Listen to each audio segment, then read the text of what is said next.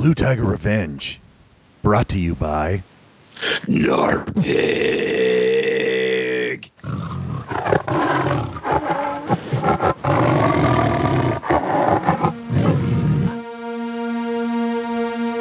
Hit the Music.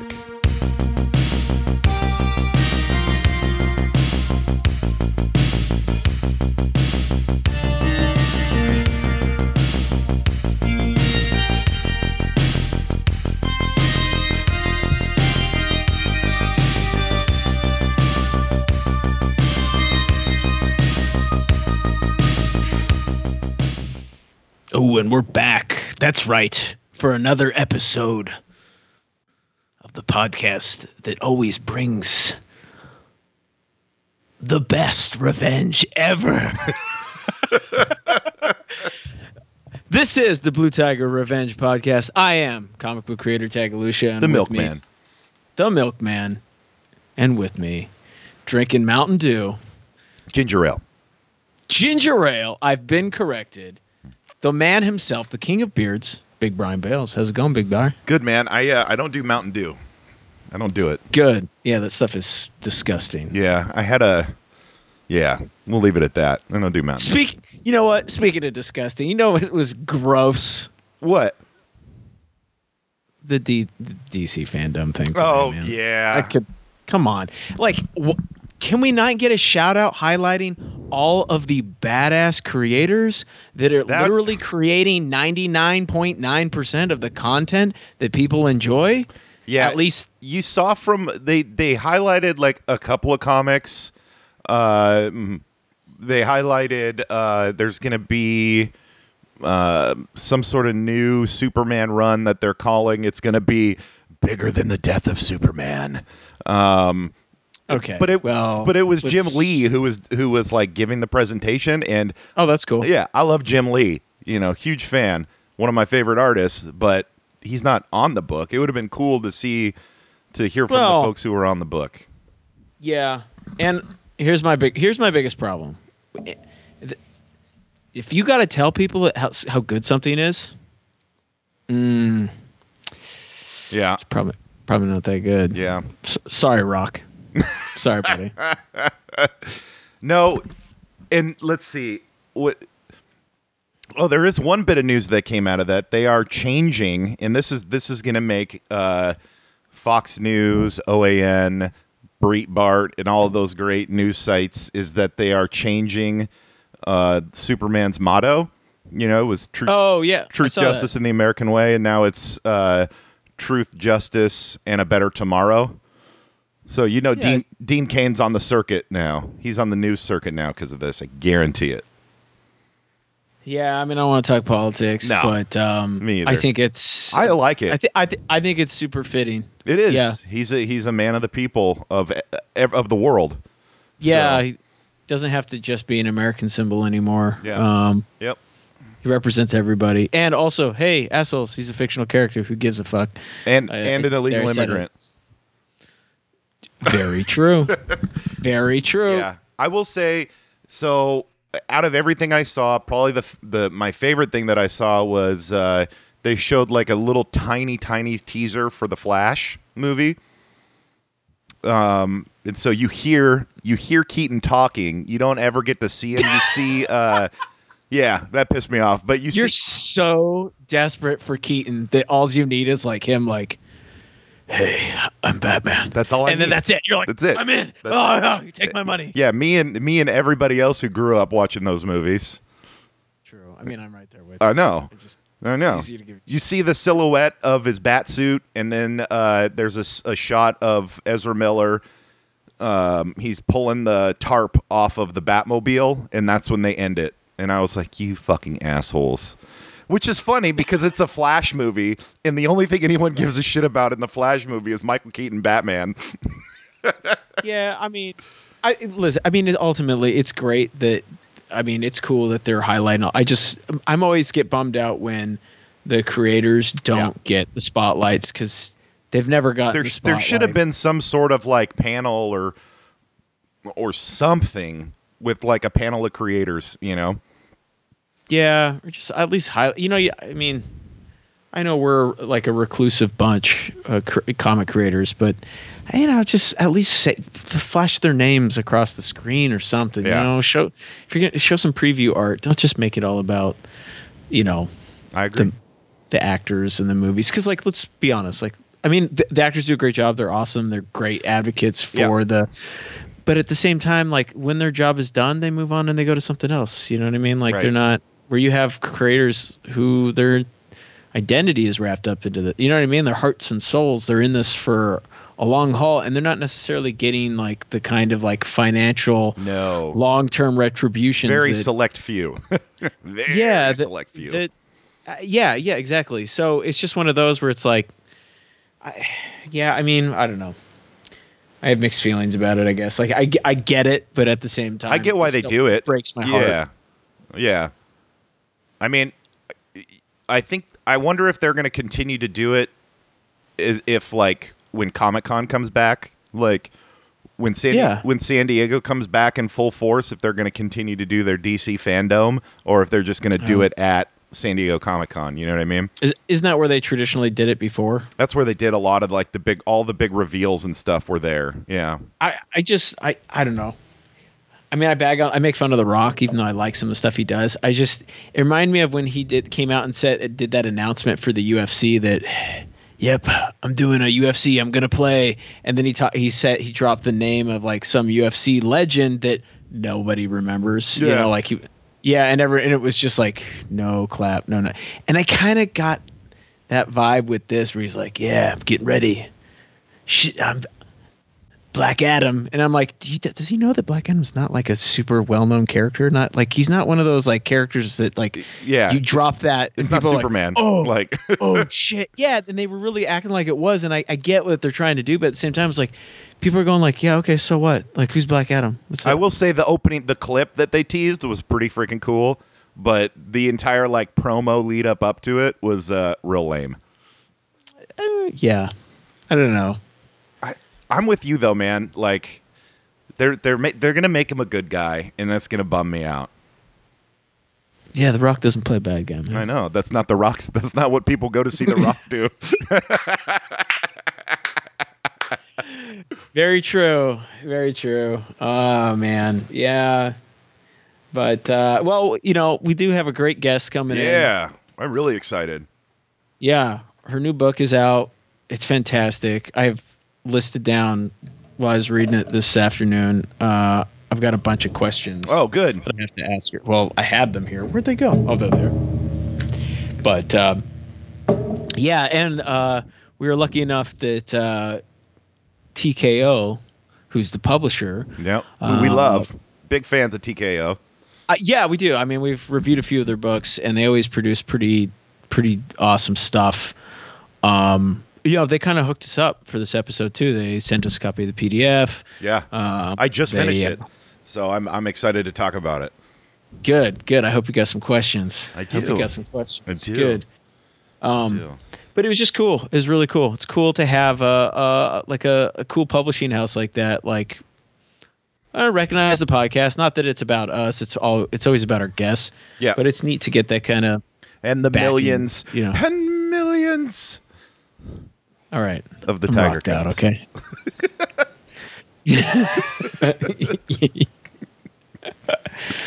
I'm I'm a I'm a heart man. Okay. I know you All are. right. I know Heart Foundation. All the way through through. He's the the, the best. Well, there's only one still left kicking, unfortunately. True. Now, now we got all somber. Yeah, yeah. So what else is new, man? We got a few minutes to kill before uh, our uh, honored guest I know. shows up. I'm trying to think. Not. uh What Not have you been ton, up man. to? Um. How? What? You know what? You know what we can. T- I know what we can do. Hey, everybody, Substack. We're there. We're posting. We are. Substack. We are on Blue Substack. Tiger Revenge dot substack.com. We're taking it to the next level over there. We're. uh You could say we're the uh the furriest. No, although not maybe not the furriest. we're we're the bluest tiger That's right. on the Substack universe. So come check us out, subscribe. It's free to subscribe. It is. We will have some paid content, but not, as always, majority of our stuff is f- f- free. That's right. Oh, I just got a message from our guest. Oh, It looks like she's ready to go. all right. Well, let's bring her in. All right. Check one, two. Tiger milk, tiger milk. I like tiger milk. Give me some more of that, please. Tiger milk. And we're back. We're back. We're back. With a returning guest, Sloane Leong. How's it going? Hey, it's going good. Thank you for having me. Of course. Yeah. Thank you for coming Yeah. on. Yes. For returning, making your return That's appearance. right. Return to the Tiger. That's Den. That's right. We need it. You know what? yeah. I need to get a hold of Matty K so he can do a, a new jingle for returning guests. oh, that's a good idea. Yeah, that's a good like really return to good the Tiger idea. Den. Yeah, I'll make it happen. I'll make it happen. So you're here. You're gracing us with your presence.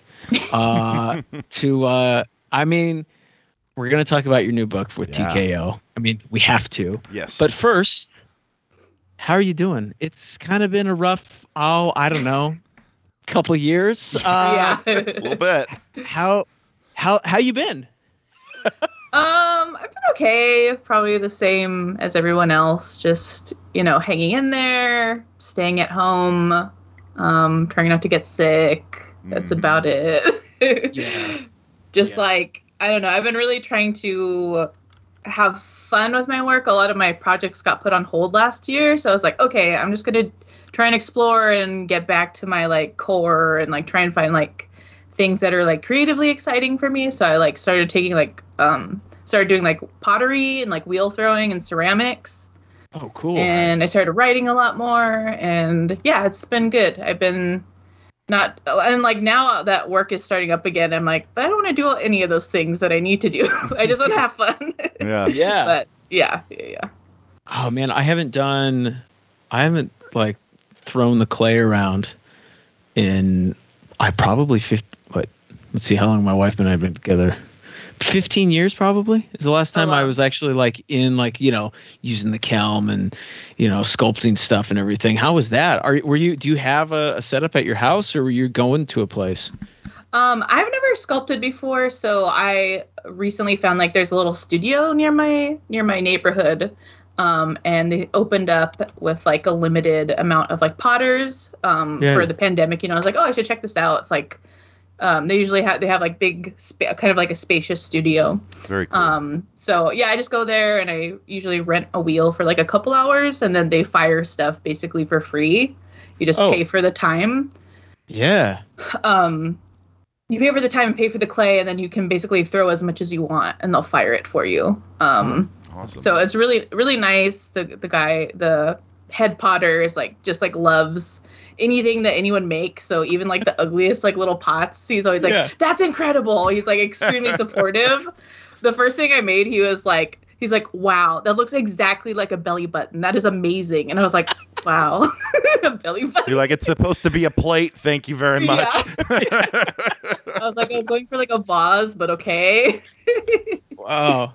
That's cool. though. Are you uh are you in Portland or are you still out in uh, the Couve?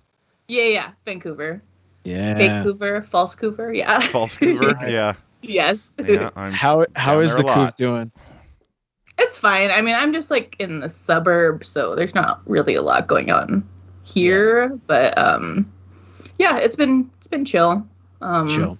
Yeah, That's probably the the best way to describe the Couve. Chill. I'd it's agree. pretty chill. yeah, yeah. agree. Not not a lot of action. uh, No.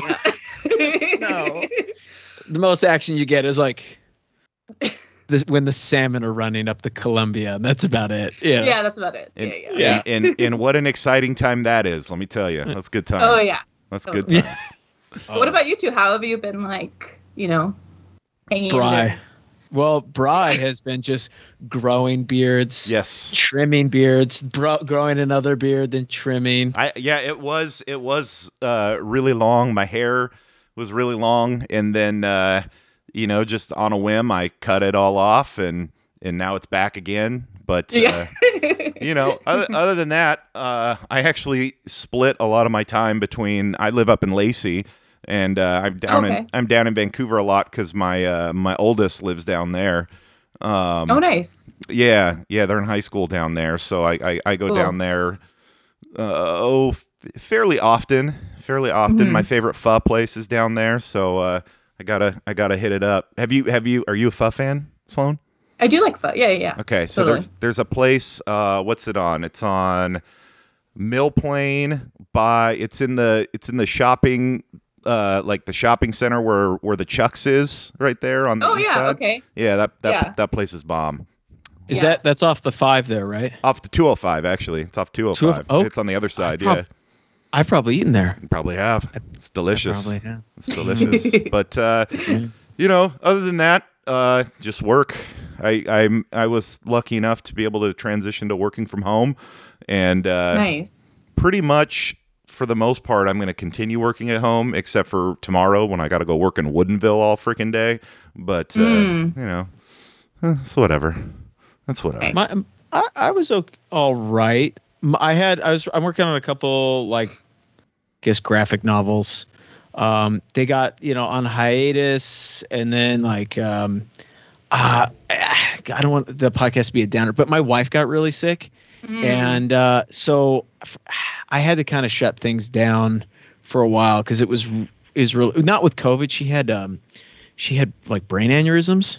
oh man. so yeah, so it got like it got real serious for a bit. We're doing good now, but yeah, it was one of those where I was like, okay, uh, as much as I love comics, uh, if this pers- this gets any crazier, like comics is definitely going to have to take a hike because uh, Yeah.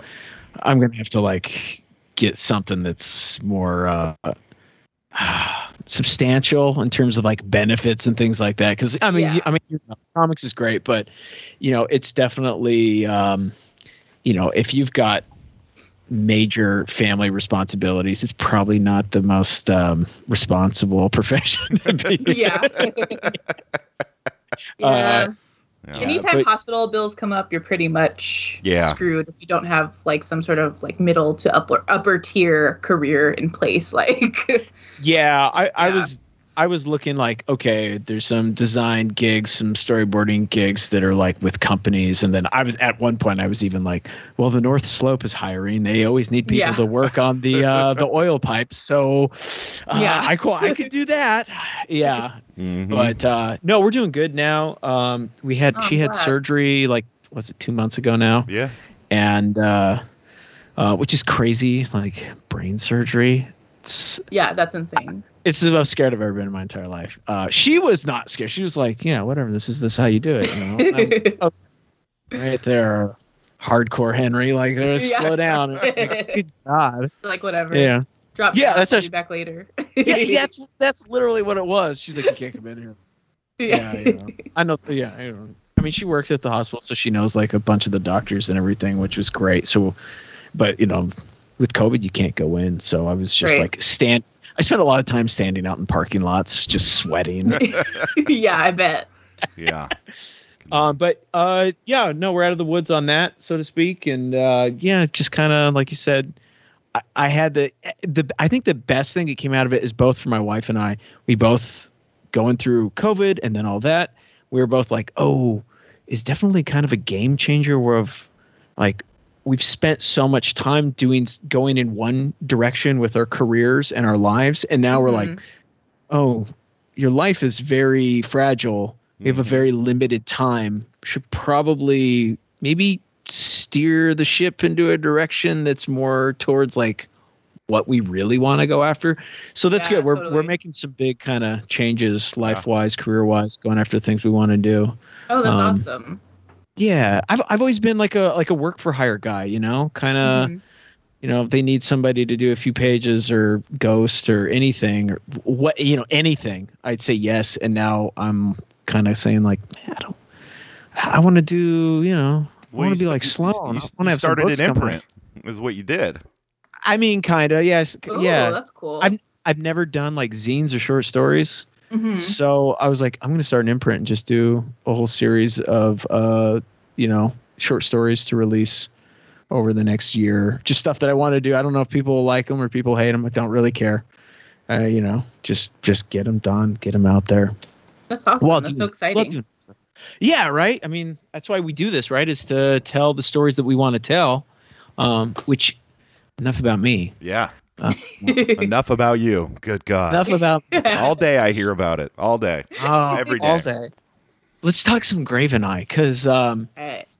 I purposely so TKO sent me the kind of they sent both Brian and I they sent us the like Little I what you promo. call it.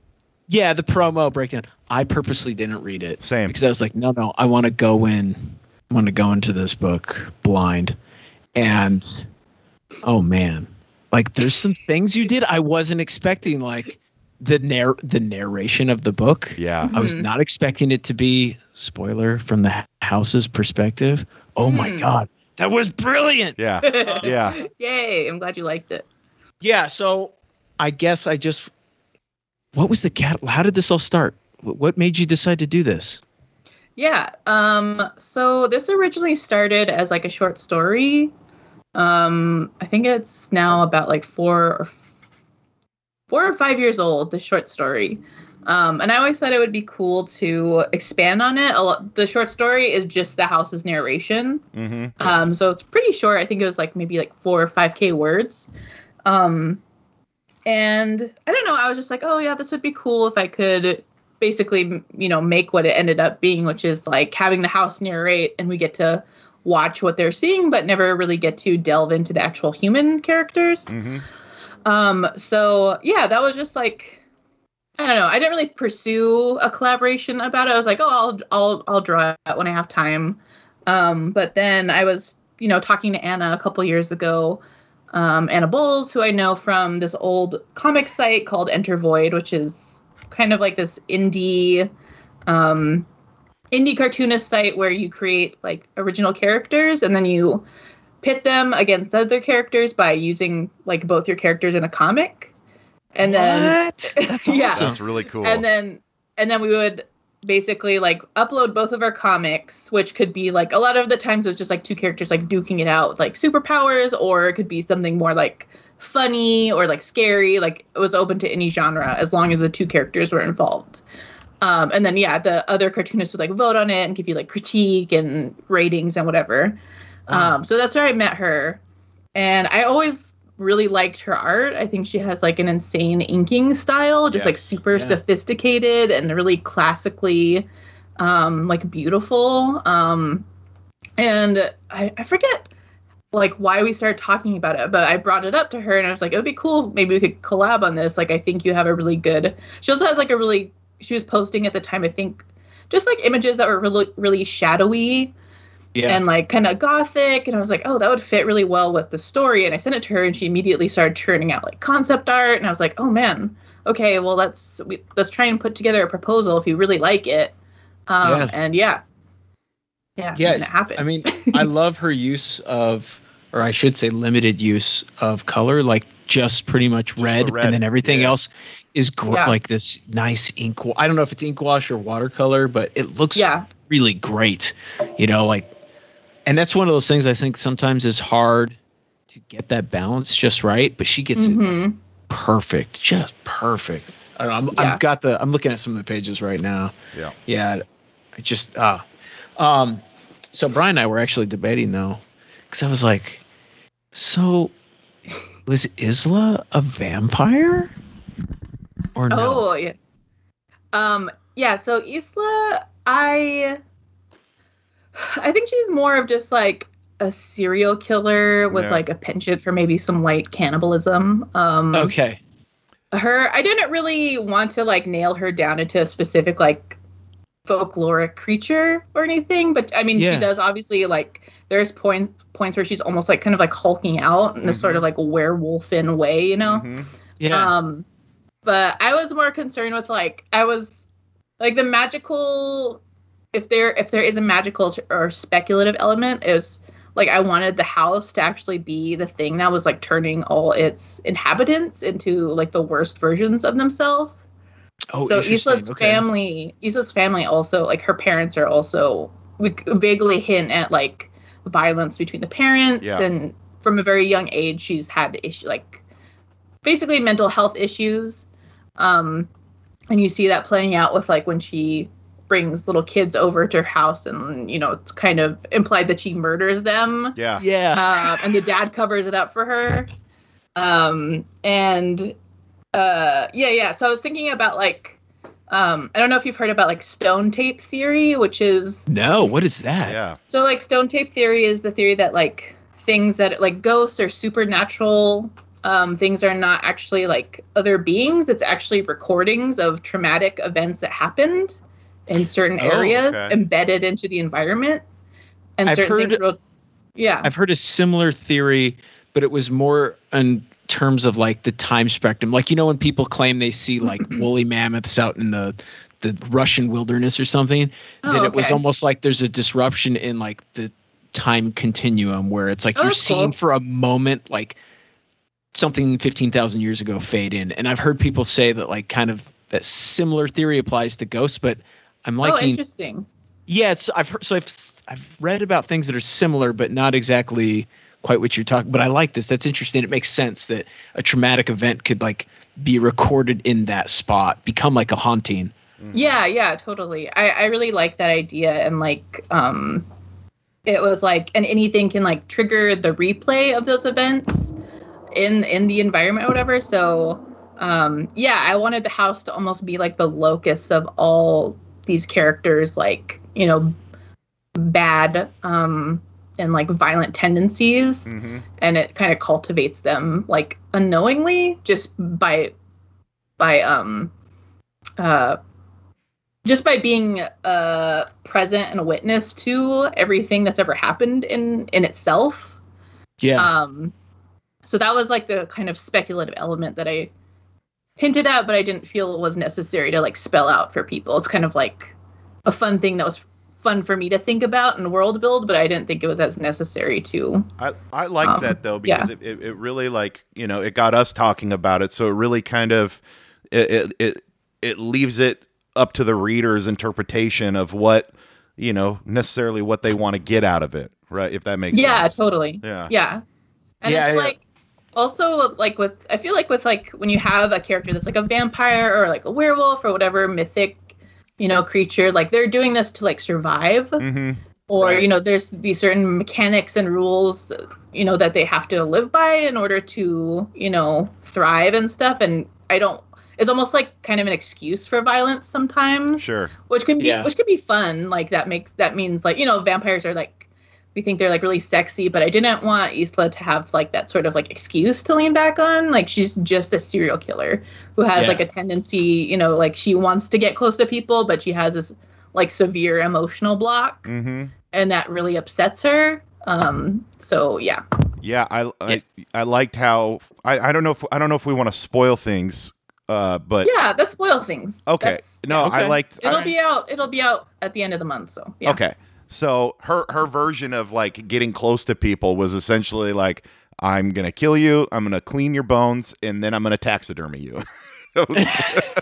yeah totally yeah. yeah basically her well, with with marie that whole creation of her Mhm. is kind of her first time she's felt like she understood what another Right. person wanted was to be like powerful um but with previous victims that we kind of get hints at her act the act of like killing someone is just like an extreme intimacy that gives her like an adrenaline rush Yeah. and a sense of control and power and that's like the only way she can like feel anything or feel intimate with other people so that's why she keeps doing it is- Mhm. yeah I love that you're constructing the rules for the universe that you're you're building here in the book based on the psychology of the characters and like you said you're not leaning on these tropes like oh vampiric nature or you know lycanthropes or whatever or like just straight up ghost hauntings Mhm. um, it gives the the book a lot more just so much more depth and context you know and makes you like again like brian and i were before you came on we were talking about just kind of like the characters themselves you know just like oh, what what was going on you know like you know we're we're both kind of speculating of like what's going on from their emotional standpoint like and i i I really um Yeah. uh, yeah, it's great. I, I think that's a really great lesson, uh, just in writing that uh, y- you don't necessarily have to just fall into a trope. It's there's the powers in like, I guess, leaning into real life. you know what I mean? Like you know, Yeah, real totally. life emotions. Yeah. When and Um, you oh, ha- go ahead, I was sorry. just say you have like the house's perspective, right? And and if you y- y- you know if you're going if you're going off of the basis that like the house brings out the worst the worst violence of people and uh, something something that struck me was uh, I think it was towards the end when the house is talking about their creation. They remember their first touch was basically a bear ripping them open and and bleeding them out with via sap. But so if you look at it from that perspective, like a house is born in violence, right? You're you're cutting cutting the wood up, processing it, doing all of those things to make it into something new. Yeah. And that's Yes, you know, totally. kind of mirrors that with uh, with Isla with her with her killings and her taxidermy. Yes, totally. I'm really glad that you picked all that up. That's I'm smart, damn it. yeah, smart. yeah, a lot of it was I I went back and forth because of because it's such a limited perspective and hmm um you know the house doesn't I don't know, it doesn't consider it's kind of a really neutral observer and also doesn't have a lot of I don't want to say in, it lacks interiority, but it just doesn't care about certain things like yeah. You know reminisce about its past but only in you know in um compar- comparison to like isla and the humans it's observing but it doesn't actually really care about like its you know where it's come from Right. or because it doesn't really have like a heritage or anything um but i'm glad that those pieces those elements of its background and what it means to kind of be something that's just like non-human but shaped by humans like Yeah. that came through in a way yeah it's cool Yeah. it- was great having the house as the narrator because it had this like it was very non-biased, almost reptilian in its analysis of the events that unfolded. You know, it was just it was you know, it was creating this like extra like I guess extra dialogue that I, again it left kind of the the emotional state up to you. How do you want to react? Do you you know what I mean? Like yeah totally I I I love that. Like what? Yeah, at first when I because you know those first few pages when you first open it, you think almost that it's Isla talking about uh, Marie, and then you realize, oh no, it's it's the house. It's the house talking. It was. I mean, it- Mhm. I, yeah, it was just. I don't know. It was. It was great. I really, really like. It's. It's the perfect time. And I was looking for a good Halloween book, but I Mm. didn't want something like. ty- I typically like lean into like the monsters or something. You know, that's my jam. so then, like, I was reading this is like, oh, this is heavy. Oh, this is intense. Okay, we're getting Yeah. real. All right, Yeah. cool. no, it, I, I I get that because it's definitely not. I mean, you know the books I read for the most part, uh, so it's No, definitely this not. guy. This guy, I tell you, he's always with the Batman and stuff. I'm a Batman guy. What do you want from me? But uh, yeah, so it's not something that I would that I would typically find on a shelf. But I'm so glad that I did. You know what I mean? That's awesome. I'm really yeah, I'm really glad you liked it. Um yeah, I wasn't sure how Yeah, another reason I chose the house as like the narrator too is like I feel kind of bored by like your typical like serial killing like dra- dramatic you know like um you know Ted Ted Bundy-esque like first person like let's dig into their psyche even though that's like like Mindhunter or whatever. Because I just feel at the end of the day like there's just we I, we know we know they're like kind of like we've hit the wall on like the insight they can provide. They're not like these fantastical creatures that you know pop culture loves to make them out to be even though even though that's like fun Yeah. you know to Sure. have these like idealized versions you know and but i'm but i'm also yeah i'm really tired like you you know like all these like like hundreds and thousands of like my favorite murderer and stuff and just mm-hmm. like you know they've i feel like they've completely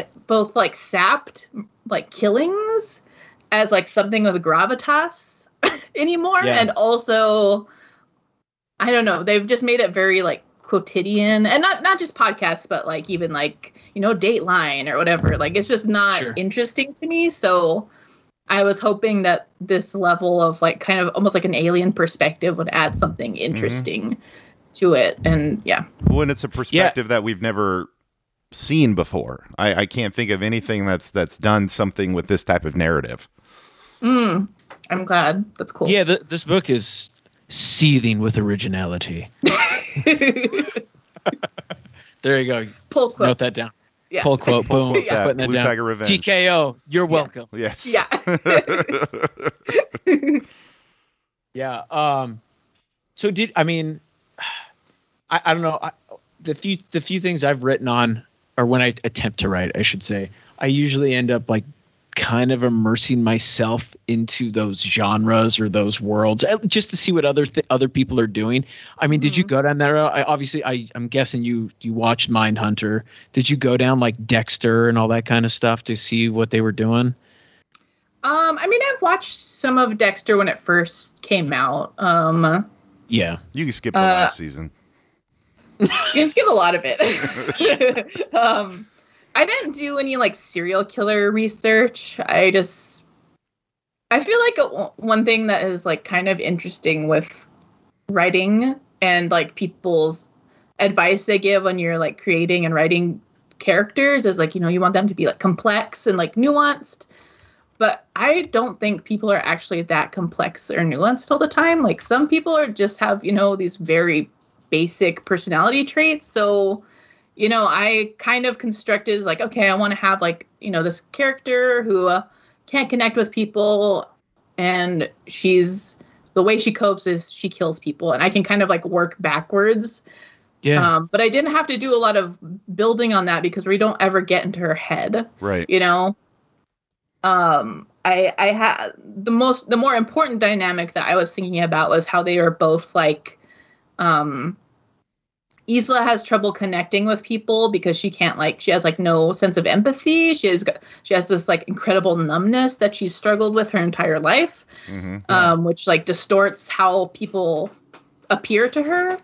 And with Marie, all her, her because she also has like a really troubled life. She's in like a, an abusive marriage. She's also constantly projecting on other people her idealized life. So to her, Isla looks, you know, like she is exactly what she wants to be. Like she's an independent, you know, strong woman with like her own house, and you know she does whatever she wants, and she's really, you know, she hunts and provides for herself. Hmm um, and both of them have these you know lenses that are just extremely so like you know tunneled and like scoped in on just what they want to see. And so that was the more interesting element to me rather than like okay but why does she kill like Sure. you know people just kill you know people kill all the time you know Yeah. sometimes on accident or like maybe they're you know we've made killing very easy you know especially with guns like she kind of she's like a huntress so she does a lot of stuff by hand but um i don't know i also feel like people underestimate the amount um someone with a tendency to violence can like disassociate as well and remove themselves from like the response like from feeling anything. And mm-hmm. once you begin begin down that road it's easy to continue numbing yourself to that sort Sure. of violence you know? So i was like yeah i was just really interested in how they viewed each other and if i could get that across without like being inside their points of view i guess. No, I again, I I think that's so smart to go into more to the humanistic side of the individual because, like, I think everybody can relate to that. There's always a time in your life where you're looking at like a peer, you know, especially like as artists, right? You know, we kind of exist in this like profession that a lot of times is like very feast or famine, and um, so when you see somebody successful, you know, it's very easy. You're you're happy for them, but it's also very easy to be like, oh wow everything's working everything's perfect for them they're always Yeah. getting the best projects when in reality you have no idea what it's going on they they could not be happy with those projects or you know it's just yeah yeah it's a very naturalistic like human emotion that uh you know you get into those um the the dual the dualities of life yeah yeah yeah, yeah, yeah. No, it's it's great. I yeah. I mean, it's so smart. Um, I got to be honest. I I am jealous of you because I I not as I write as I try and become a better writer. I struggle with getting into those nuances, and the few times I feel like I've tapped into it is strictly by accident. You know, Mm. I'm always very um, rudimentary. Crash, boom, bang. Oh, you know, everything's so telegraphed. It's ridiculous. Yeah. I mean, there's a place like a for that too. There's a place for that too. Sure. Sure. Sure. as long as you're having fun and you're enjoying what you're writing you Yeah. know Yeah, that's all that matters. That's all that matters. hmm Um, y- you know, I've also noticed that you've been busy with some other projects. You've been busy on all kinds of stuff. You've th- there's been some Kickstarters going around. Maybe it sounds like there's Mm. another Kickstarter project getting ready to come up, an anthology. Um, I mean, can we talk about any of that stuff? Yeah, I mean, we can talk about um, Death in the Mouth, which is a horror anthology I kickstarted in August. So Yeah, that's cool. um, short fiction with uh, illustrate accompanying illustrations, Okay. and that got funded. That this is my first Kickstarter, so I was a bit nervous, but I was just like, I don't know. I I had no work for like a year and a half, and I was like, okay, I just need to like try and do something for myself, and also um it was also just spurred on because i i'm in a like a writer slack group um and it's with a lot of like other like bipoc women and non-binary writers and we were just complaining because a lot of the um horror fiction is extremely gate kept like there's a lot of like big name editors and they reuse the same authors all the time in their Right, yeah. anthologies and Sure. um, even trying to find like any BIPOC horror novels is very it's very difficult. Um, so I was like, okay, like maybe I can just kickstart something. I think there's an audience for that, and there was an audience for that. That's awesome. so I like I, I started planning in March, um, and then yeah, we kickstarted in August, and it was it was good. Yeah, it Wow. was it was like how no go I ahead. was gonna, I was just gonna say, how was that experience?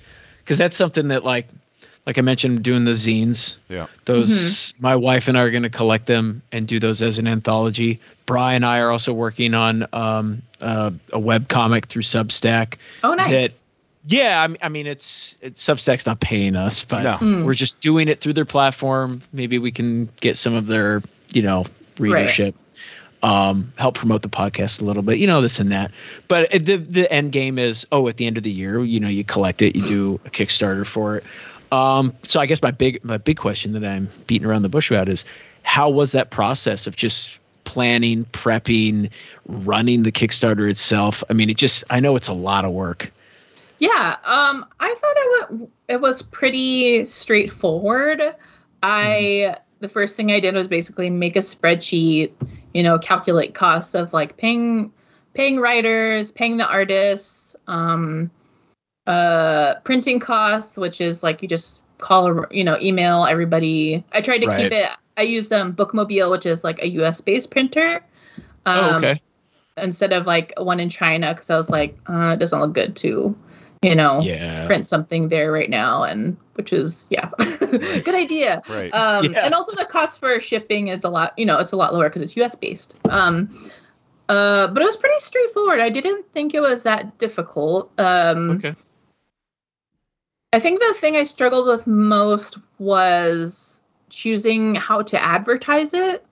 Um, yeah. Yeah, that- choosing if I should buy complex. ads, which I I kind of experimented with. I I I budgeted a little advertising money like for Facebook and Twitter, um, and where else did I advertise? Um, I also bought uh like advertising on different like horror promotion sites Okay. Um, and then also just like contacting horror magazines that would cover it too. I think that was probably the most time consuming on top of like tweeting about it regularly while the Kickstarter was going on. Yeah. Were you Um, but I able to get like Scary or uh, Rue Morgue or anybody to do any highlights of it? Yeah, yeah. Rue Morgue um, ran a like mini comic that I made specifically for the Kickstarter, which is like Oh. a five pager about horror.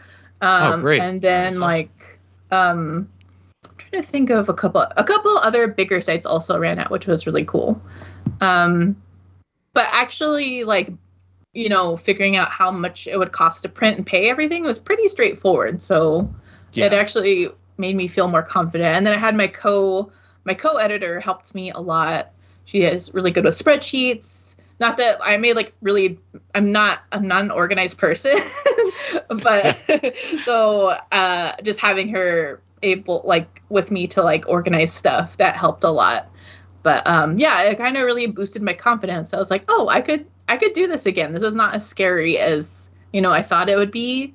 Yeah. um and also like i tried to keep it keep our stretch goals pretty modest like we added like foil at a certain point Mhm. um one of the stretch goals was like turning our black and white illustrations into color, which we didn't reach. Um, but I, I, didn't want to that do would like, be expensive. yeah, yeah, because that would like that would bump up the price for all our artists and the printing cost, which was like even more, you know, basically double the cost per book. Um, so keeping it black and white is was good, and um, yeah, I that works for some people to do like yeah if we reach this you know they have like 20 stretch goals and Yeah. we have they have like yeah. deluxe hardcovers and um i prefer like uh i don't know if you know like uh spike or what is it iron circus comics Yeah, Sp- yeah, Spike's yeah uh, spike publishing Um, house, I guess, right? yes yes yes Yeah. um and her model is basically they their stretch goals um go into adding like a percentage of pay of per page rate back to the artist so if they hit a stretch goal all the artists get like another ten dollars added onto their page rate or they get bonuses basically um which i think is a really nice nice way to you know spend the money instead of like making the book even more even like books as art you know like as nice aesthetic pieces is great but yeah yeah. I, I mean, especially if you're an anthology, I always assumed that that was kind of the best practice. I actually one of my very first professional gigs, probably like ten years ago now. Mhm. Jeez. Oh my gosh. Uh, uh, and it was it was for an anthology, and that was the uh, agreement. It was that we were supposed to get a page boost, and like it, it the Kickstarter did fantastic. Like everybody was like, "Oh my god, we're gonna get like professional page rates," and we never got the uh, page rate. You know, we never got the page rate boost, and Hmm. um, I don't know what happened to the people involved. The book did come out, um, but wait did uh, you get paid at all or like or just We did didn't get- the we didn't get the boost. We got we Okay, did get paid in advance, which was nice. You know, Mm, it was, see, I most of us were pretty like new new creators, but Right. uh, nobody got the the the pay boost. So. Uh, yeah, kind of, you know, like it's one of those. I, I don't think the people are still working in comics anymore. Let's put it that way. That's i good. see i see That's good. yeah yeah, yeah, yeah i think it's very like i think there's also a huge um like kickstarter i realize has a, a very specific audience like it's a lot of people are just there to like back things like it's just fun for them Sure. Yeah. um and also there's like a really big audience for like comic anthology specifically for that platform um so yeah i think that would be cool like once you get your collection done and kickstarting i think it would be super easy to do yeah. Nice. That's kind of what I, the more the, I've done a ton of research. I was doing some consulting actually this last year. So like when you were talking about all the like printing prices and all that kind of stuff, I mean that's pretty much what I was doing was just overseas and domestic print. Mm, prices. mhm. And then I got on a few sites that were talking about campaigning and advertising. And I'm going, I was reading all this and I was going, God, I don't, I don't know, I could be doing this myself. yeah like, like uh, you know and it because i mean you know there's certain stories that you want to tell but i mean it's really hard i think for a publishing house to be like oh cool this we love your six page story on this but we don't have anything you know like magazines don't sell anymore we don't have Yeah. a vehicle so right. yeah I don't know. So it's one of those where it's like, okay, this is a time where I can play with different genres, do things that normally I wouldn't get the opportunity to do. Yeah, totally. I mean, even in in like fiction, collections are really hard to pitch to Yeah. your agents and to publishers, and I think it's even um, more so with like mainstream comics. Like, no one really wants to put out an anthology. I think it's just like I don't know, Yeah. but there's obviously an audience for it. Like, I don't know if you saw Spike's most recent um, comic, which is like Native American uh, myths and folklore. No, I didn't see that. and I I, believe it one. made like it made something obscene. I think it's the most it's the biggest um backed antholo- comics anthology now. Let me see. Is I it think all made, like, in? Oh, sorry. Go ahead. it's all it's all indigenous artists and Awesome. writers, which is really cool. Yeah. That's Um badass. let me see. It made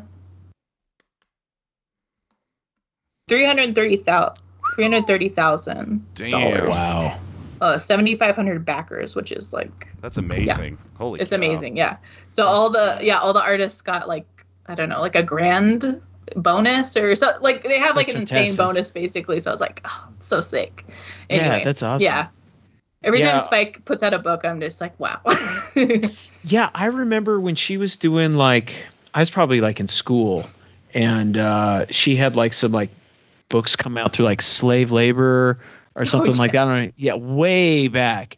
And now she's got like her own company and so it's crazy to see how just like prolific she's been. You know, Can we you guys should reach- explain who, who this is to me because I have no. I, I'm not sure who you're talking What? about. what's Spike's last? Is it Trotman? Is that her last name? Yes. Trotman. Yeah. Hmm. She uh she was like an artist writer. Yeah. I think she got her start probably like what early 2000s maybe.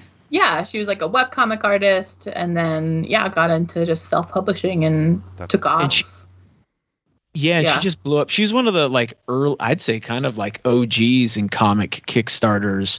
oh yeah, Um, Yeah.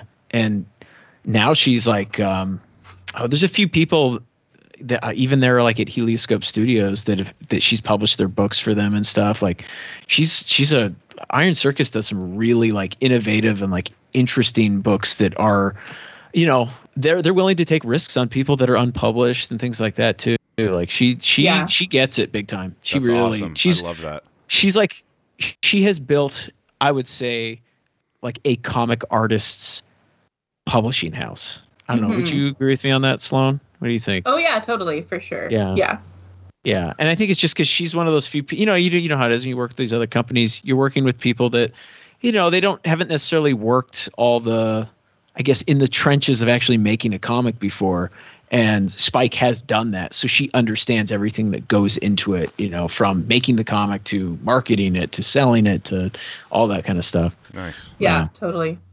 Yeah, Yeah, it's is she- fun. It's fun seeing just like even like smaller um cartoonists that are just publishing. Like maybe they have a goal of like a thousand bucks just to do like a really short mini comic run. Um, Yeah. and it's just cool. Like I, I think this year I, I backed like I don't know twenty little short comics or like mini like graphic novellas, and it's just so cool to see people being able to like put out these really niche, you know, stories that wouldn't have Yeah. a, a place really in like more mainstream publishers because they're not really open to like you know risky or strange storytelling tradition traditions and yeah it's really fun yeah We're, we're big uh, we're big proponents of Kickstarter. We we back Kickstarter comics all the time. We love them. I, I gotta be honest. I think I probably buy more Kickstarter comics than I do at the actual than like stuff from the actual shop anymore. Mm. Um, I don't know. I went on like there was like a four month period where I only had Kickstarter purchases. That's Yeah. it. Yeah. Yeah. And then wait, you know, and then you have the waiting game of like, okay, it's gonna be here. I'll I'll wake Three up in the morning and there'll be like three Kickstarters that he sends me at like two a.m. Uh, Yeah. and then I go and back them too. That's just yeah. nice Very I cool. mean, yeah. So, um, are you? I, are you? I, did I see that you're doing some kind of uh, indigenous creators anthology coming up? I saw you posted something about it just recently, uh, like on Twitter or. Um, I'm not. I'm not planning an anthology right now. I was part of a magazine that did an Indigenous futurist issue. That that's what it was. Okay, I'm sorry. Yeah. Yeah, that's what I saw. so yeah. that's yeah, that came out this month, and it's like fiction.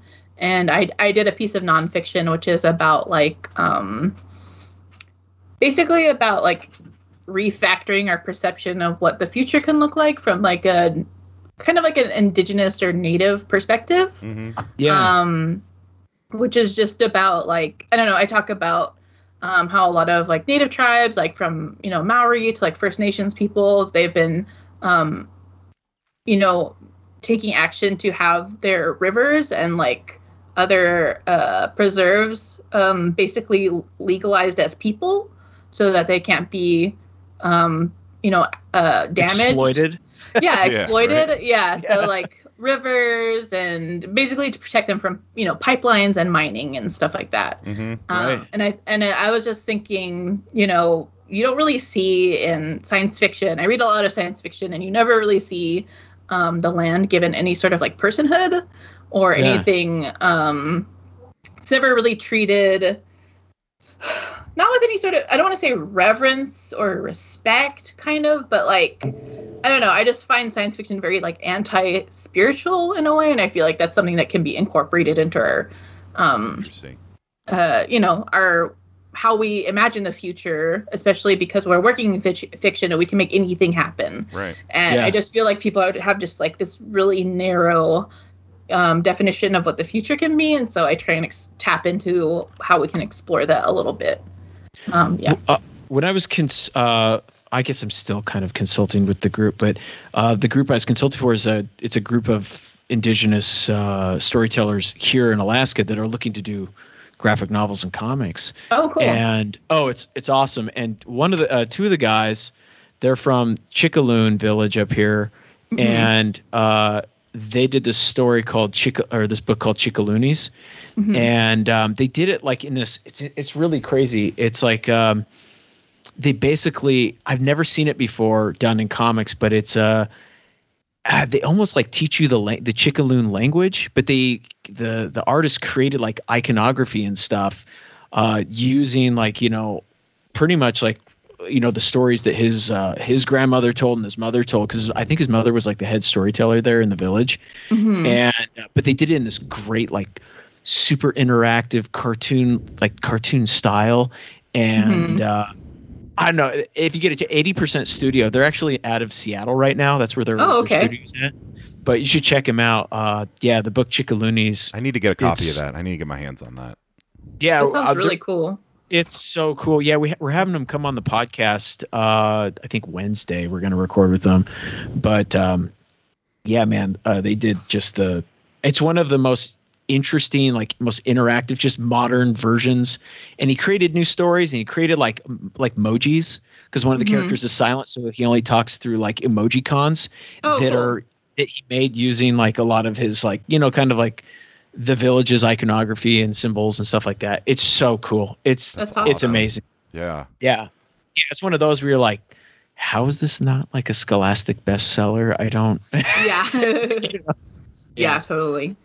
But uh, no, I, I'm. eh, But it, it's all kind of like futuristic and stuff. Um, like, yeah, I'm. I'm a big fan of like the indigenous futurisms, Mhm.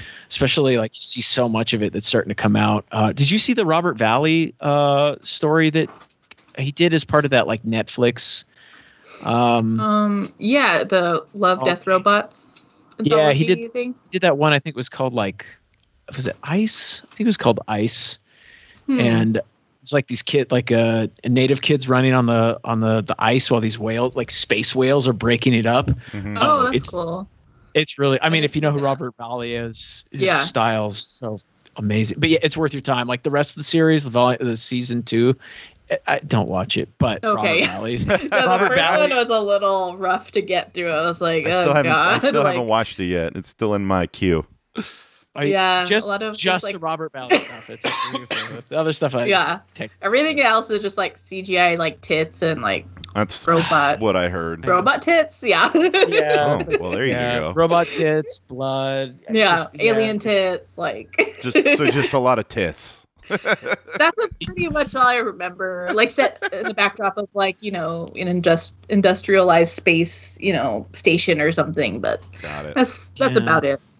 Yeah yeah valley's one he taps into uh, especially i don't know if it's just the setting but it's very reflective of like kind of the alaskan experience because Hmm. uh just with like uh, you know they're some type of they're on a planet but it's all like oil based uh, Mm. you know, like they're drilling for oil and things like that. So it's very industrial. But then you've got like, you know, you've got this population of like native kids who are there because their parents are up there for work, Mhm. and so they're just like like loitering around the city, or I guess the drilling town like after hours. I it's- see. It's really good. Eh, uh, yeah, Very yeah, cool. yeah. yeah, we're no, watch it. Totally gonna yeah. watch it. It's, it's it's it's the only one that's worth your time. Other than Okay. if you don't like it, you can you can just uh, you can blast me out on Twitter and be like, Chad has terrible taste. Just Yeah. do, you know what? Do it anyway. Just blast them on Twitter Yeah. anyway. yeah. yeah. Oh, well, uh, Bri, I think it's time. We didn't ask this question last week. We, need to. I know we didn't, but did we? alre- Haven't we already asked her this? Well, it's been like what a year and a It's been half. a year How and a half. That's true. That's true. Things change. That's Things true. change. Okay. What question are you gonna ask me? Well, it's not a question. It's the question. The question. The question. Yeah. So, uh, question goes like this: If you had the opportunity to write and draw any character that you wanted, or any you know property that you wanted, um, doesn't necessarily have to be comics. Can be anything. We've we've had people say Quantum Leap and the Munsters. So uh, you know, whatever whatever you want. What what would you what would your uh, dream property be that you would want to work on? Oh man, Free reign. Yeah, you can do whatever you Uh, wanted. Yeah. that's hard. I wonder what did I say last time. Now I, I- need. I, I wish don't I. remember. Yeah, I, I should go check. Um, You can't find it. That's It's not up anymore. no, yeah, it's hard because like I'm not very property oriented. I like to write my own Yeah. stuff. Oh, I don't know. Any like Hmm. classic characters? Like for me personally, I'm on a big. I'm reading uh, a song for Achilles right now, hmm which I highly recommend. Very good book. Uh, but I'm on a big Achilles kick. I, I want to do like an Achilles comic. So just Oh, that's cool. Do it. yeah, I mean, yeah, he's. I mean, this, he's such a fascinating character. Yeah, totally. Ooh, okay. Um, hmm. It would be cool maybe to do. Okay, I have like a historical one and like a property. Okay. So like Okay. maybe a historical one that would be cool would be like an like a graphic novel about like Kamehameha and like his Oh. coming, his coming to power. I think that could be really cool. Has it ever been done? I don't think that has. Has it? There's really yeah, there's really not a lot of like media about Hawaiian history or characters. It's mostly like anthropological. But I think that Yeah. could be really cool mixed with like Hawaiian mythology with which is also not something that's explored much. Like That a lot sounds of our recordings of mythology is just like through um like missionary translators. So a lot has been lost in the translation of, you know, recording that. But I think that could be really cool. Um, Yeah. And then I was trying to think of like a like a property that I really like, and I really like um, Farscape, Nice. which Okay, is like yeah. you know an Oh, Australian man. uh, sci-fi TV show that is just like really Oh, yeah. janky and Oh, yeah. charming. Um, I I watched it for the first time. I think it's been like five or six years ago, and I was just like, I I really don't like a lot of sci sci-fi TV shows like Yeah, same. I don't know, like Star Trek or like Babylon Five. Like I just I don't know why I can't get into it. What about like, Stargate? I'm a Stargate guy. I, Oh. I I need to try that one, but I don't know why I always just bounce off TV versions Yeah. of sci-fi stuff. I did like The Expanse, but I feel like that's like oh, I don't know, cheating a little bit. But um, Well, th- I think the, Something the about- Expanse is probably the best sci-fi show, science fiction show out right now, in my opinion. yeah, But anyway, sorry. I've never seen it. I've never seen it. I'm sorry. no, no, it's uh, yeah, I it's really it's really good, very um surprisingly uh practical and it's like science a little bit but um Okay. But something about Farscape, I think it was like a combination of like the, the puppetry and the Yeah. really um, unusual set design that kind of won me over. Like the most of the show takes place on this living spaceship, and Right. the inside is like bronze and like bright orange, and not a typical like aesthetic choice you would take for you know like for a far like a far future sci-fi show um and yeah there's just something really charming about it that won me over. Isn't and also a- like did, the did- did Jim Henson do that? yeah he That's did a a I lot of the puppetry on there and design. A lot of the aliens are there's some really cool aliens on there. Um I remember that's And- why I watched it back in the day. I watch it like late at night. You know, if I like was still awake at like two, sneak oh downstairs, yeah turn it on, watch reruns of it or something, and oh that's E- cool. I just remember it being like, oh, the this is really bizarre looking. Like you said, in comparison to everything, everything else is very like cold, dark space. They went full Yeah. camp. They went full camp with it. Yeah, and it's like it's like sincere camp. Yes. Like a lot of like especially the main character who's like of course like this white guy. I think he's a white American guy. Yeah. Um Ben Browder. and- yeah, Ben Browder and I was like, "Oh, he's just going to be like the typical like macho guy, but he's literally like one of the most sensitive protagonists." And I like like literally one of the main um the main through lines for his story is like a like a recovery from rape basically which is like Oh, not really? something i've ever seen happen it's not like a physical rape but it's definitely an extremely violent painful s- like basically a psychic rape because they're like trying to like pry the bad guys trying to like pry into his head or whatever for this Wow. like info that he has. But and he's always playing like the peacemaker between his friends and I was just like that is like so like you never really see that with like lead characters on TV shows where they're not like I mean he he gets to like gunsling and stuff but he's not the most capable person. He's just like he's an astronaut and he's like, you know, a bit of a jock but he's not like a martial artist or anything. Um They would never make yeah. Captain Kirk that vulnerable. There's no way. yeah, oh no. There's no way. Yeah, Yeah. and I That's was just like so charmed by that, and I found that so moving, and I just yeah, it's like so good. You, like with all that camp, and you get these like really sincere and deep emotional arcs with all these Yeah. characters, and I was just like, wow, this is like awesome. Yeah, see now So, you, yeah. you you tell me you're you're you know you're a fan of that. You should give Stargate SG One a chance. You Yeah? give it Okay, give it a chance. It's it's really Okay. good. And then actually the last two seasons, nine and ten of the show, Ben Browder and Claudia Black are both on the show. oh, okay, okay, right, Yeah. right, right. Yeah. Yeah, I love that they became like darlings, like sci-fi Mhm. TV darlings, Mhm. like. Yeah. but yeah, it would be cool to uh, do something in that sort of like space in there in that you know narrative world. Yeah. Maybe with like at the end, like maybe with like I don't know their children or something, or I don't know. But yeah, Yeah. it's a very a very cool series, very inspiring. I like that. I wonder what I wonder if anything's being. I know there was briefly some Farscape comics. I wonder if there who still has the rights Oh, to yeah. that. yeah, they're so ugly. It's sad. they're like so hideous. I don't know who has them. Um, It's probably got to be like Dark Horse or That would be my guess. something. One of those two. probably something like that. Or Boom. Yeah. Maybe Boom. oh God, Yeah. please no. Oh yeah, no, those are. Uh, you know, you said you didn't you didn't quite have a you didn't know what you were gonna say, but those are pretty damn Two- good Two answers. solid Oh, yeah. picks. Two solid Yeah. picks. Yeah. I I'm I, now I'm sitting here going like, wow, what what could you do with a Kamehameha comic? I mean, or like graphic novel. That'd be that would be Teak. amazing. TKO. Yeah. Yeah. what do you guys Come on, guys. We know you're listening to. This They're gonna episode. listen to this episode. I That's know. true. Yeah, yeah, yeah. That's true. Yeah, Oh, that was man. super fun. That- So So awesome. what uh wh- wh- what do you got coming down the pipeline? Any uh any new work uh that that you're going to have coming out soon? Obviously outside of uh outside of this TKO work, outside of Graveneye. but uh what what else what do we have to look forward to? From Sloane, Yeah. did you see how quickly he slipped in TKO? Yeah. it's- it's- you know?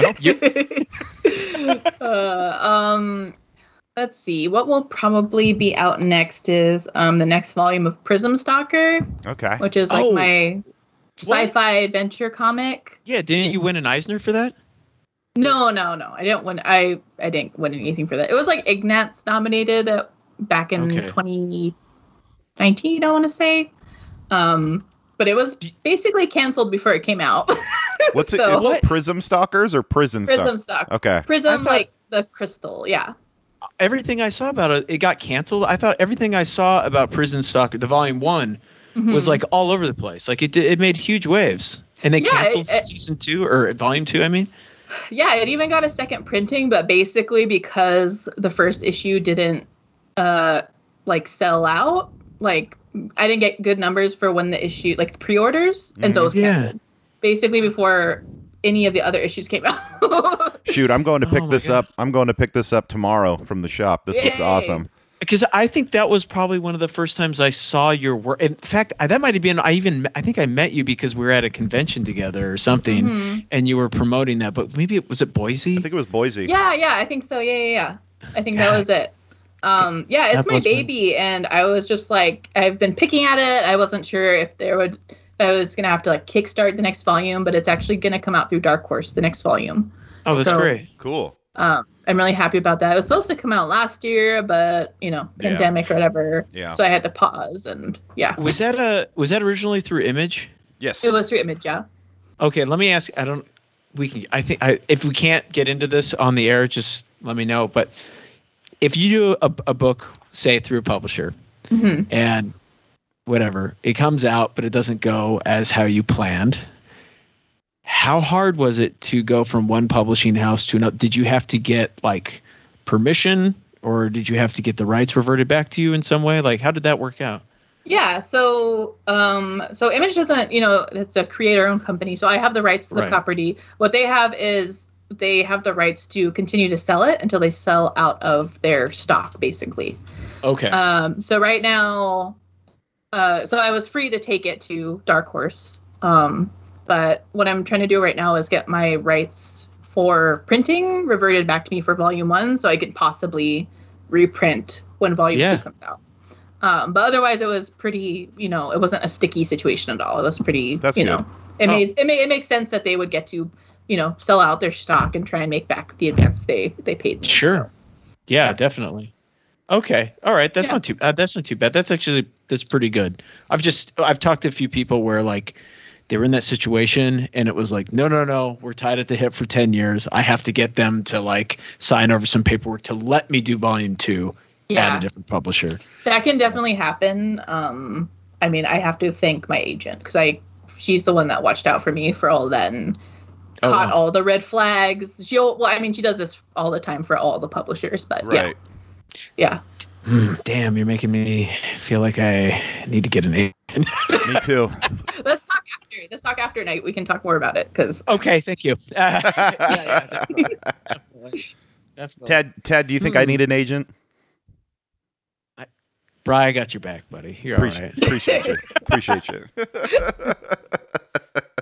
Um, but yeah, yeah, Prism Stalker. Hopefully next summer, and then um, I'm also working on a new book with Anna, so I'm really excited Oh. about that. Cool. Um, Oh, no great. publisher yet. It's just in like the proposal stage. So we're Okay. pitching it out places, but it'll be another graphic novel, and it's going to be like a gothic. Um, we wanted to do like a romance with some, you know, like a murder mystery vibe, but I didn't want to set it in like England, like you Sure. know, in the typical like you know Regency. So it's going to be in like 18th century, like the American colonies, because I wanted to Ooh. have that that like um frontier vibe a little bit. cool. Um, so yeah, And I you think can it'll get you can get dark with that too, because that was those were dark, dark times. yes, wild extremely dark times. times. Yeah, lots of like you know conspiracies around you know devil possession and Right. like that's where like the Illuminati, you know, the fear of the Illumin- Illuminati began, and Yeah. yeah, it seems really fun. So I'm excited. God, those are the times where if you didn't like somebody, all you had to do was tell your neighbor, like, I think Bry's a witch over there. And then yeah, boom, he's out of the picture. first of all, first of all, I would be a warlock. Thank you. yeah, yeah. Thank you. Okay.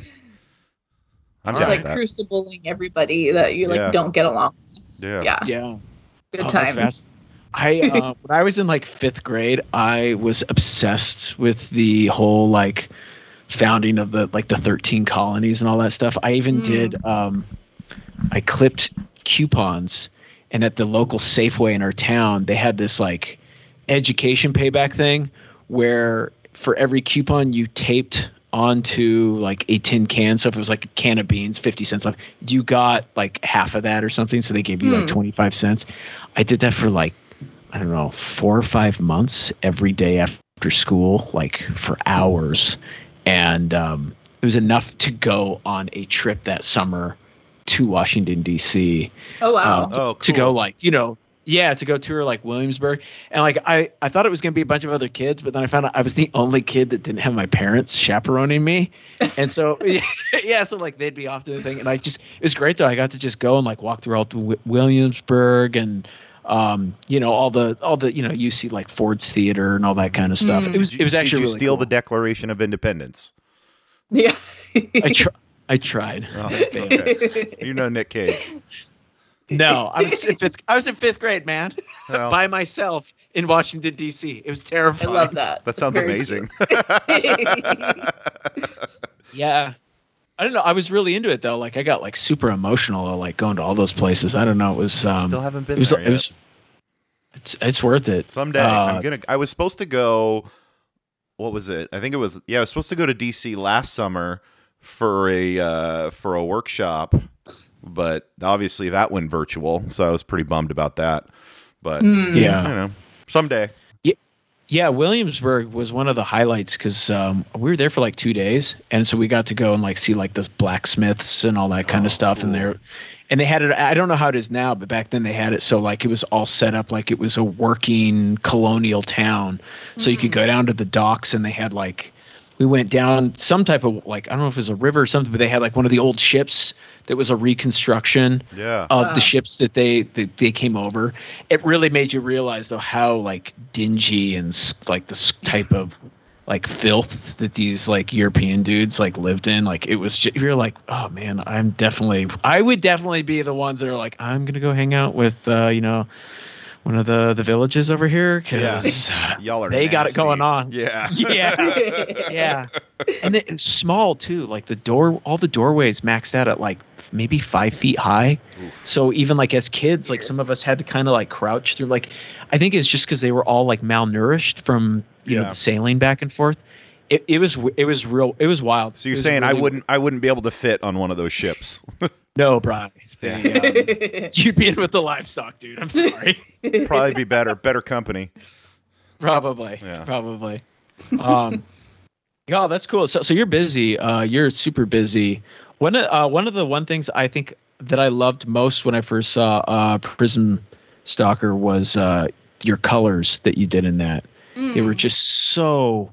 I mean, I don't even know how. Do you? I mean, uh, this is probably the stupidest question because art an artist hate it, and now it's an artist asking another artist. what do you have a like a particular approach that you take to? Because I just love the.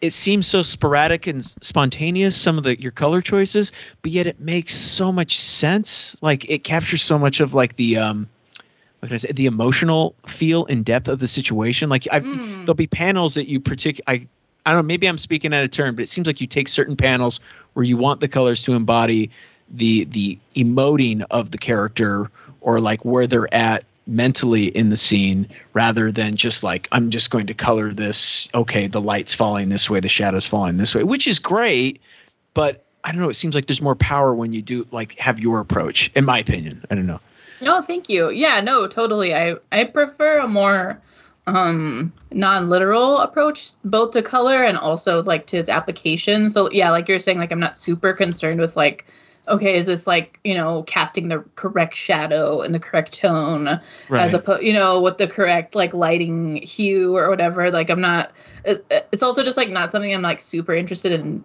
like rendering and like Yeah. worrying about. Um Yeah. and I feel like with comic pages too, like you're taking in multiple, you know, panels and the entirety of the page. yeah Um, so I try and look at it from like a more holistic perspective, and so I feel like I try and go for a little bit um, simpler rendering, but with like a m- more um, grabbing color palette is Mhm. what I like to do. Yeah.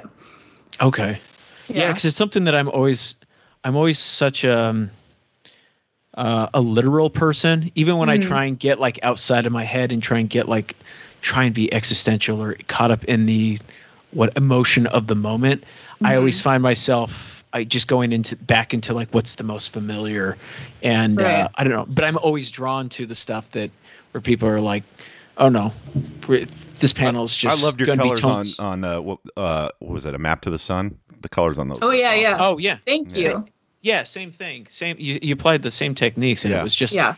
we're like going like, ah, god damn, that's so genius. yeah, it was Wow. funny because like I didn't pitch the book. I, I was wanting to pitch the book as a very like, um, just like more not not realistic, but like I wanted to have just more you know like local colors, like kind of toned down. Um, Yeah. But my publisher were, was like, no, you want like crazy colors like you did for Prism Stalker. Um, Yeah. And I was like, okay. And so, you know, like 50 pages in, I was fine. And then, you know, scenes usually run about five, maybe to 10 pages. Mhm. And then I have to switch color palettes for like a new scene. And like by then, I had to use like tons of color palettes. And so then I just had to start experimenting with stuff.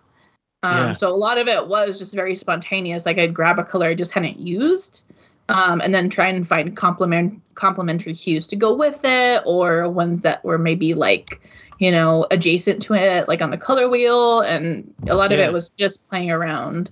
Um, and yeah, so That's- That's all. I mean, like that's. I I love that though because it's just I know there's a spontaneity to it. There's like, I don't know. I think it just it helps propel the the story forward so much more. We're like, I mean, don't get me wrong. I mean, I think we can all say we love watching somebody who's just like, you know, every panel is just gorgeously illustrated to perfection. You know, where it's just Yeah. like, you know, it's great, but at the same time, it gets so stiff and so slow and almost becomes cold. I feel like it loses. It almost like if it's too well illustrated or too like on the like I, like Alex Ross is a great example, right? Mm. Fantastic painter, Yeah. but I it, like his when I read it like the his comics when he does comics, I just find it so stiff and Mm-hmm. just so cold and like lacking that like kind of like emotional impact that I just Right. completely tune out. I can't get into it. I don't know what it is. I mean, maybe it's just me. I don't know.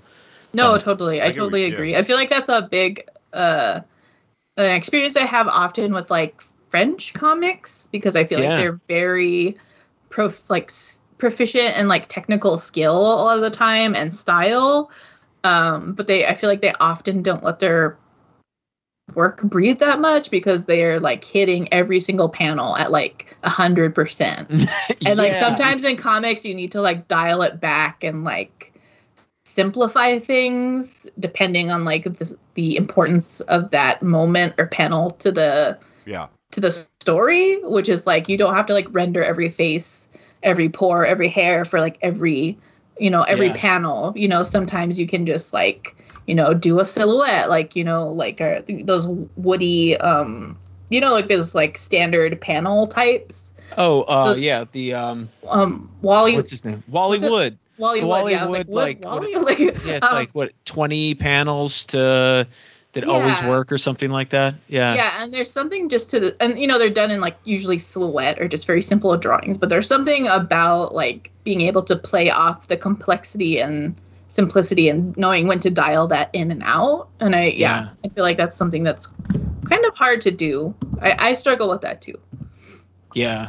Like I uh, a while back I went and read all of David Mack's Kabuki and Mm. um it's interesting because like he like takes it you know to the nth degree with i mean talk about getting into the character's head i mean there'll be just pages and pages where it's just like he's letting the the watercolor just roll around he's not even like doing traditional like lettering he's just Mm. doing it with like a ballpoint pen and it's just oh, sprawling out 'cause- yeah, because the character's like in like mid crisis, right? And it's so it's Hmm. just like you're you almost feel like the chaotic mess that's inside that character's head just because they're Right. in that state of mind.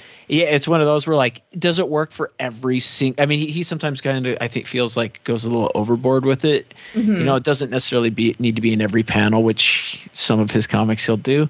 Uh, but it, you know, eh, when he gets it the balance right, I feel like it's just it's like perfect.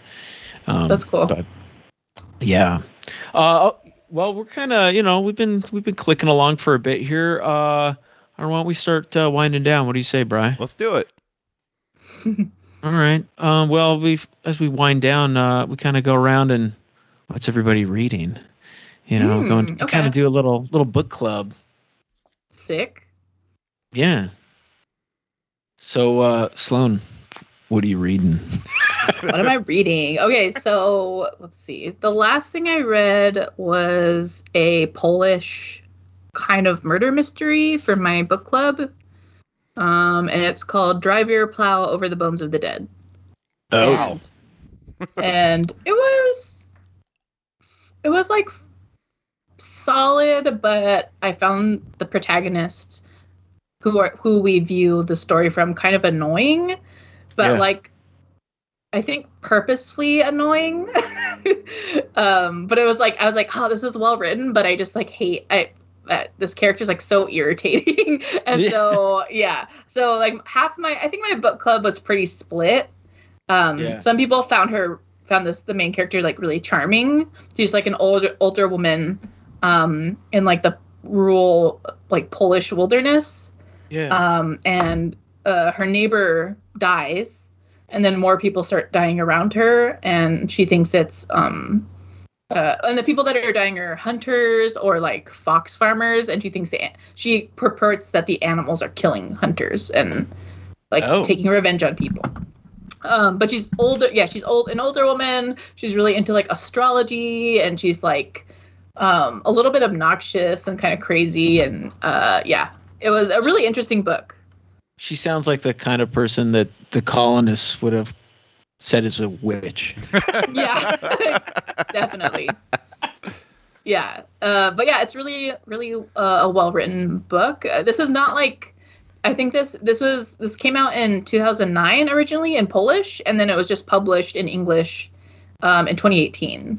And so this Oh, wow. is kind of like her mid-list, Okay. like a novel, but she's the one like you know the um, Pulitzer for literature, so she's a very well-known oh wow. I, I've never heard of her before this, but she's got a lot of books. But yeah, this was really interesting. Very cool. yeah, that sounds fascinating.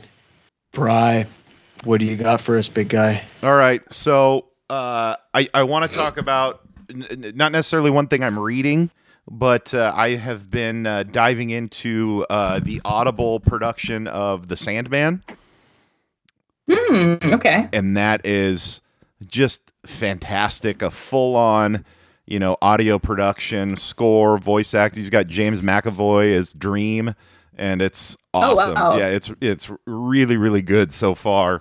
Um, and then uh, comic wise, the final issue of uh, Strange Adventures dropped uh, last week, so I've been way behind. I think I have only read.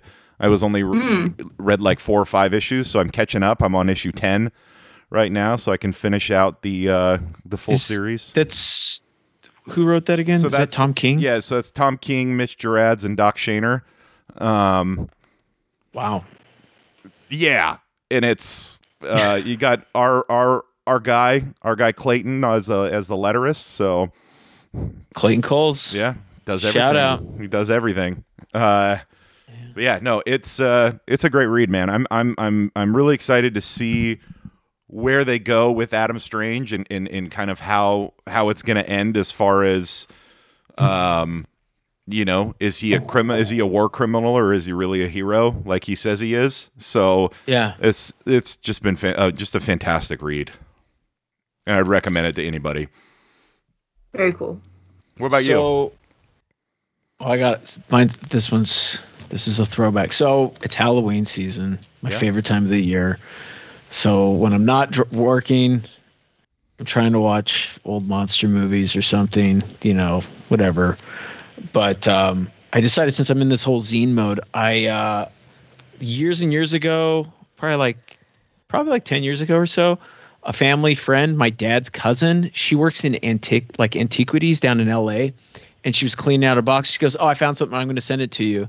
And it was a box of these old creepy magazines that like Frazetta did all the covers for, like the painted covers for. Um, and it's just a collection of all these short stories. So you get guys like Wally Wood and stuff. Uh, speaking of Wally Wood, uh, doing these short black and white horror stories, and you know, like there's, I don't I mean, most of the, the artists I don't recognize, uh, but it's just cool seeing these like you know these old school yeah magazines and uh, you know eerie magazine creepy magazine and ah, there's just i really wish this kind of stuff would come come back because you know most of the stories are only like two three pages long. Uh, a few of them are a little bit longer and they're always just you know like there's something in in the at the end of the road or in in the bellows of the building waiting. There was one really cool one uh where it was like this old like rich guy and he just like was screwing over all these people you know like taking their money and buying their land oh and so it's real. all this real life.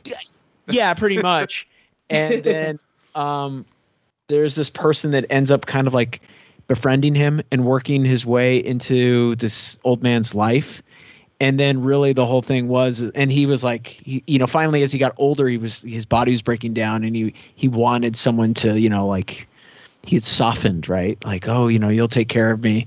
And then the reality was is his i guess this guy that he's you know brought up all these years this young guy he he was just playing him. He just you know he's like you're a terrible person. You've done terrible things. So this is what and he just throws the guy off this cliff after he had like purchased like all this land and kicked all these people off of it.